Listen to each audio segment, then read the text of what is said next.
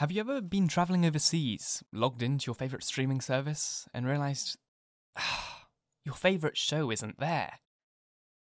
Different countries have different streaming rights, so just because you can watch Breaking Bad at home doesn't mean you can watch it overseas. Well, with Surfshark, you can. Surfshark is the VPN that I use every single day.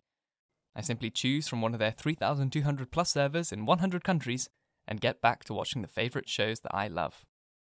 Use the link in the description or the episode notes to get Surfshark VPN today for as little as $2.30 per month on a two year plan and get back to watching the shows that you love. With continual development in technology, hackers and cyber criminals are getting better and better at installing viruses and hacking your electronic devices. We've all had antivirus software, but your run of the mill software just isn't good enough anymore. With Surfshark Antivirus, not only will you have antivirus scans and real time virus protection, but you'll also have access to a VPN. You'll be protected from targeted ads and tracking. You'll be notified if your data gets leaked by data brokers. And most importantly, it's incredibly easy to set up and use.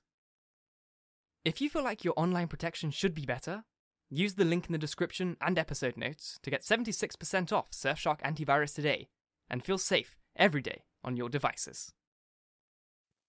Hello, and welcome to the Essential Reads podcast.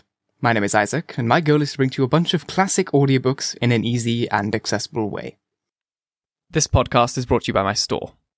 I will publish all my audiobooks in podcast format here, but if you really want to support me in making these or just want to listen to them when disconnected from the internet, then you can buy my audiobooks for 5 bucks at theessentialreads.myshopify.com. The link will be in the description. Let's get started. The War of the Worlds by H.G. Wells. Chapter 6 The Heat Ray in the Chobham Road. It is still a matter of wonder how the Martians are able to slay men so swiftly and silently.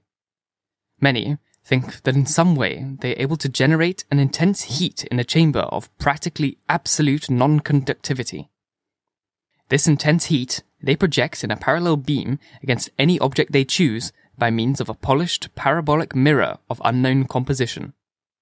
Much as the parabolic mirror of a lighthouse projects a beam of light. But no one has absolutely proved these details. However it is done, it is certain that a beam of heat is the essence of the matter. Heat, and invisible, instead of visible light. Whatever is combustible flashes into flame at its touch. Lead runs like water. It softens iron, cracks, and melts glass. And when it falls upon water, incontinently, that explodes into steam. That night, nearly forty people lay under the starlight about the pit, charred and distorted beyond recognition, and all night long, the common, from Horsell to Maybury, was deserted and brightly ablaze. The news of the massacre probably reached Chobham, Woking, and Ottershaw about the same time. In Woking, the shops had closed when the tragedy happened, and a number of people, shop people and so forth, attracted by stories they had heard, were walking over the Horsell Bridge and along the road between the hedges that runs out at last upon the common.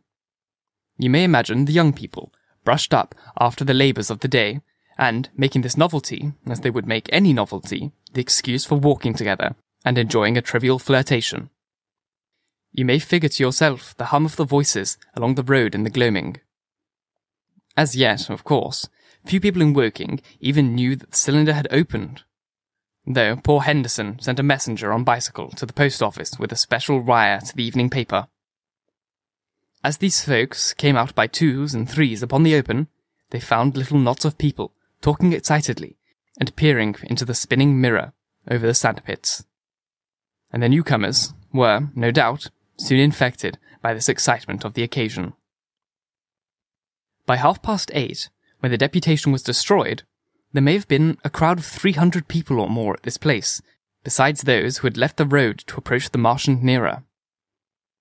There were three policemen too, one of whom was mounted, doing their best under the instructions from Stent to keep people back and deter them from approaching the cylinder. There was some booing from those more thoughtless and excitable souls to whom a crowd is always an occasion for noise and horseplay. Stent and Ogilvy, anticipating some possibilities of a collision, had telegraphed from Horsell to the barracks as soon as the Martians emerged for help of a company of soldiers to protect these strange creatures from violence. After that, they returned to lead that ill fated advance. The description of their death, as it was seen by the crowd, tallies very closely with my own impressions.